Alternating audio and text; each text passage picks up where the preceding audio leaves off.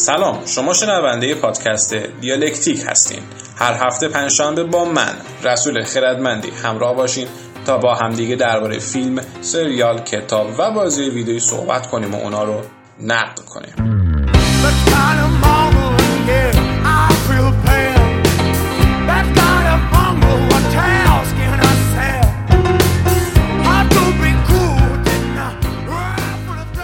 یعنی آب دستتون رو بذارید زمین به سر وقت فیلم The Lighthouse اثر رابرت ایگرز که فیلم اکران شد سال 2019 هست کیفیت خوبش اومده بلوری داستان درباره دو تا نگهبان فانوس دریایی که میان توی جزیره و می‌خوان که از یک حالا فانوس دریایی رو مواظبت و نگهداری کنن.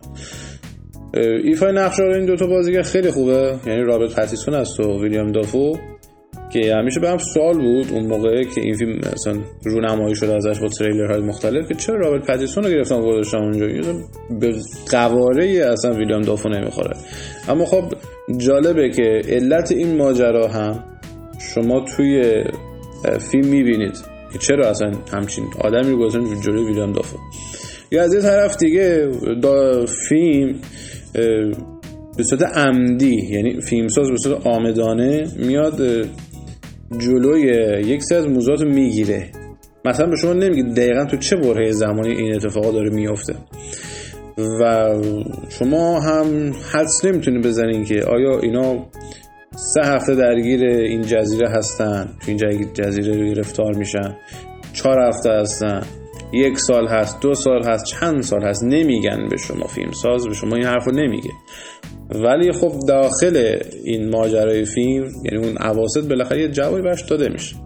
حتی میگم به اینکه چرا بازیگر رابرت پتیسون هم جلوی ویلیام دافو داره بازی می‌کنه این هم یه جوابی فیلمساز بهش میده. یه سری فکت وارد میشه توی فیلم. مثال میگم از زبان کاراکتر میشنویم که یه اینو داخل پرنداز میگم. داستان فیلم یعنی کل روایت فیلم بر پای دیالوگی دو تا شخصیت و این دو تا شخصیتی که ما همیناش همش داریم جلو دوربین رو می‌بینیم همین نگهبان فانوس دریایی. خواستم اینو بگم از زبان یکی از واسه کاراکتر رو میشنویم. که آره مرغ دریایی رو نکش و نحسی میارو از این صحبت ها اینکه چرا نحسی میاره به شما نمیگه. می‌ذاره خود کنجکاف بشین بعد حالا جلوتر که میره به شما جواب میده که چرا این اتفاق این رویه شغل نداره نحسی میاره. خلاصه که فیلم جالبیه. یه سری نمادگرایی هم توش هست. البته من میگم می‌خواین سر فیلم لایت هاوس بشینین باید از سه تا جنبه بهش دقت کنین. یک نمادگراییه دو روانشناختیه دید روانشناختی سوم فلسفه. فلسفه رو هر کسی نمی‌تونه در ببره مگر که یه مبانی اولیه از فلسفه رو بدونید. طرز تفکر افلاتون سقرات و حتی ارسطو رو نسبت به دنیا و حالا یه از مسائل دیگه بدونین. اون موقع است که در می‌برید. راد اگز چقدر قشنگ اومده چند مفهوم مختلف رو اوورده توی فیلم. یعنی در صورت یه پکیج کلی اومده درباره روانشناختی فلسفه و حالا نمادگرایی صحبت کرده. نمادگرایی که البته میشه گفت میتولوژی و این افسانه و اسطوره های یونانی رو یک از اسطوره ها رو فیلمساز آورده توی فیلمش. که حالا من نمی‌خوام بگم حالا کدوم افسانه هست چون ممکنه الان قبل فیلم برید حالا یک سری نیده باشین. الان قبل فیلم برید سرچ بزنید و بخونید. خب حالتون گرفته میشه. می‌خوام که این تازگی و این نوآوری کارگردان رو ببینید شما. و اون پایان خاصش رو ببینید بعد برید بخونید که الان این ماجرا چی بوده که حالا اون اتفاق تو صفحه تو صحنه ending رخ میده. خلاصه که فیلم از دست ندید پیچیده است با دقت ببینید و با این طرز تفکر نرید که فیلم می‌خواد رفت شما رو بترسونه چون jump scare اینا خبری نیست. جنس ترسش به اصطلاح میگن ترس Lovecraft یه حالا Lovecraft رو نمی‌شناسید اینا خودش داستان جدایی که باید برین search بزنید Lovecraft کیه خلاص فیلم از دست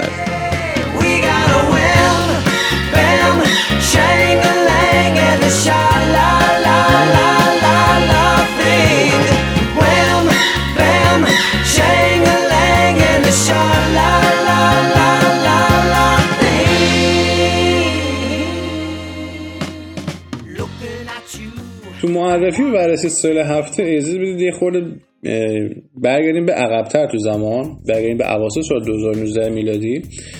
زمانی که سریال د بویز منتشر شد ریلیز شد که حالا این سریال داستان قهرمان ها رو تعریف می‌کنه که این قهرمان شخص منفی قصه هستن. و انسان های واقعی تا حدودی میشه گفت شخصیت مثبت. که نه مثبت و مثبت داریم به اون صورت نه منفی منفی. بیشتر همه یه خورده خاکستری هم هست این وسط خیلی شخصیت عاقلی وجود نداره تو دنیای The Boys داخل اجازه بدید بگم که The Boys اقتباس گرفته از قصه در درون دنیای کمیک DC نیست. از دنیای مارول هم منبع نمی‌گیره الهام نمی‌گیره. بلکه یک کمیک دیگه ای هست یه شرکت دیگه هست به Dynamite Entertainment که Dynamite رو بیشتر با کمیک های روبوکاپ و سری اگر اشتباه نگم سری کمیک های ایلین می‌شناسن. روبوکاپ رو اگر یادتون باشه همون پلیس آهنی بود که دهه هفتاد خودمون اکران شد و خیلی حال کردیم باش این مال اونه. این کمیکاش مال اون شرکت داینامیته. این من فقط گفتم این عقبه این شرکت ما داشته باشیم تو ذهنمون. پس خبری از اون کلیشه های دی سی و مارول نیست که ابر قهرمان ها میان و کمک می‌کنن و ناجیان و از این صحبت ها.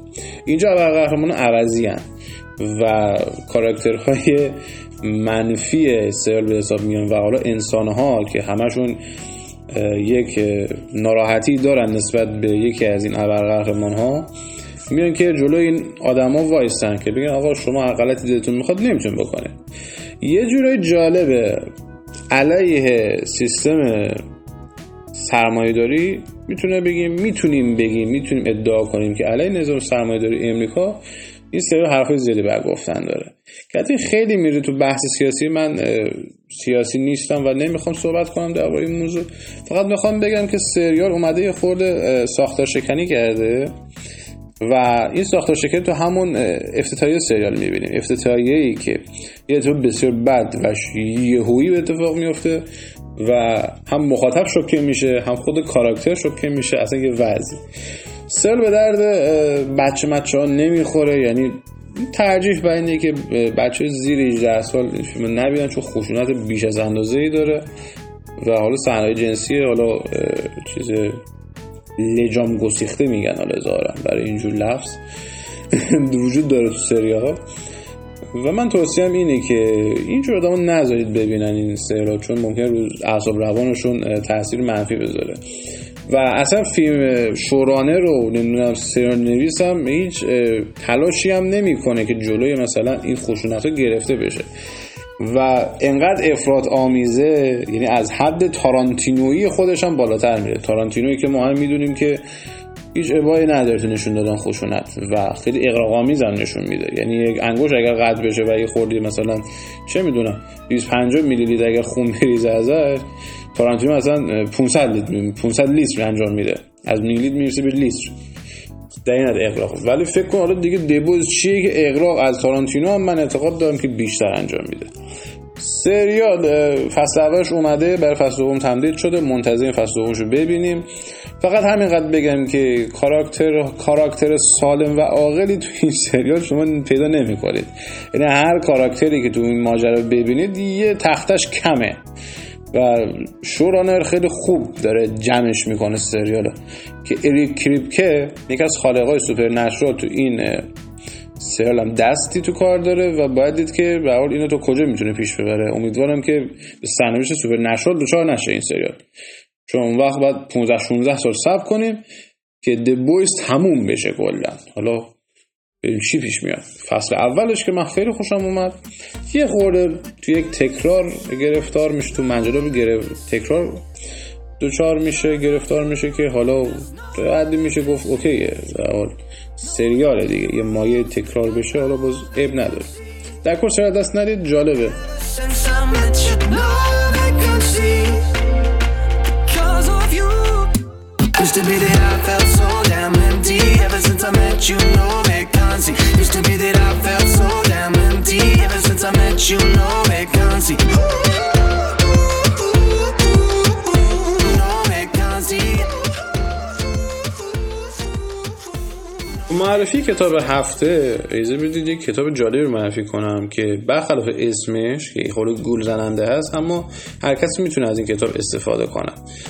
اسم کتاب هست 525 نکته از زبان مدیران موفق که کتاب تعلیفی نیست و مترجم داره. معلفش دو نفر هستن آقای ران کلمن و گیلز بری خب پس دو نفر اومده این کتاب نوشتن کتاب 525 نکته که مترجمش آقای دکتر ابوالقاسم حکیمی پور است. من موقعی که کتاب خریدم سال 1393 بود. آره. که اون موقع هشت بار چاپ شد این کتاب. انتشارات آستان قدس رضوی هم وظیفه نشر این کتاب برده گرفته و شما می‌تونید خیلی راست سفارش بدید اون موقع خب خیلی ارزون بود. 6800 تومن خریدم. سال 93 این کتاب رو. الان اگر حالا تورم اینا همه رو بزنیم روش بکنم دو برابرش هم بکنید دیگه نهایت فکر کنم دیگه 20000 تومن باید باشه. کتاب برخلاف اسم حالا گول زننده خودش 525 تا نکته. یا قطور رو حالا حجم هم نیست. کل مجمعین 176 صفحه است. و کتاب جالبیه. حالا من یه دور فقط سرفصل رو می‌خونم. در ببرید ماجراش از چه قراره. شما تو هر مسند و حالا جایگاه هم که باشید حتی اگر پروژه یک بخشی از اصلا پروژه یک کاری هم برات بگیرید این کتاب به شما کمک می‌کنه. سرفصل من فقط سریع میگم دستون بیاد ماجرا چه قراره. یه مقدمه هست پیش گفتار که آره سازمان چیه سیستم چیه از این صحبت ها فصل اول میگه هنر اداره افراد بعد میشه چگونگی استخدام گزینش افراد چگونگی برنامه ریزی چگونگی سازماندهی چگونگی نظارت بر کار. چگونگی آموزش و پیشرفت افراد چگونگی حل مشکلات کارکنان چگونگی تصمیم گیری که خیلی مهمه چگونگی واگذاری مسئولیت چه باید این کار انجام بدیم چگونگی رهبری و ایجاد انگیزه به شدت مهمه یعنی از نظر ما مهمترین بخش کتابه. فصل 11 میشه چگونگی برقراری ارتباط به افراد و در نهایت چگونگی موفقیت در شغل. که حالا چگونه؟ حالا ترفی باید بگیرین اون موقع ترفی چه کار انجام میدون و کارهای راندمان چیلی باید این بالا. خلاصه کتاب خوبیه. من راضی بودم از این کتاب با اینکه میگم نه مدیرم نه سرپرست اما خب به درد هر فردی می‌خوره. حتی اونایی که حالا توی پروژه دارن کمک می‌کنن حالا بخشی از گوشه کار حالا گرفتن. کتاب خوبیه. حتی پشت کتابم یه نکته جالبی نوشته. میگه بیاموزیم که انسان آنقدر ترقی می‌کند تا به جایی می‌رسد که دیگر کار خود رو از دست می‌دهد. یعنی چی؟ یعنی تو انقدر هر چه آدم تلاش کنه بالاخره یه نقطه از دیگه راندمان نداری. و این کتاب بهت یاد میده که شما به اون انتها برسی.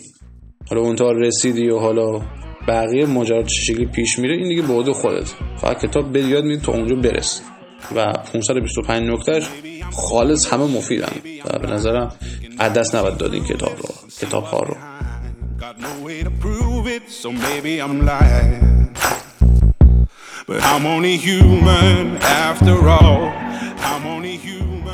انتهای این اپیزود می‌خوام تشکر کنم از شمایی که پادکست رو میشنوی و به اشتراکش می‌ذاری دمت گرم خیلی دوست داریم.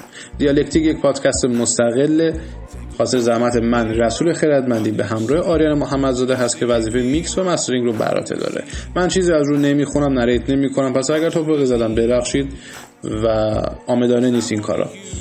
دیالکتیک رو دو تا بستر می‌تونید دنبال کنید. بستر اول IGTV هست. آیدی من R بدون هیچ فاصله نقطه بعدش خردمندی. پس شد؟ R بدون هیچ فاصله نقطه بعدش. خردمندی در وبسایت و اپلیکیشن شنوتو هم هستیم. کافی که دیالکتیک رو search بزنید. از ادمین و webmaster شون هم تشکر می‌کنم. بابت پیام خصوصی محبت آمیزش. ممنونم ازتون. تا هفته آینده پنجشنبه ساعت ده شب شما رو به خدای بزرگ میسپارم.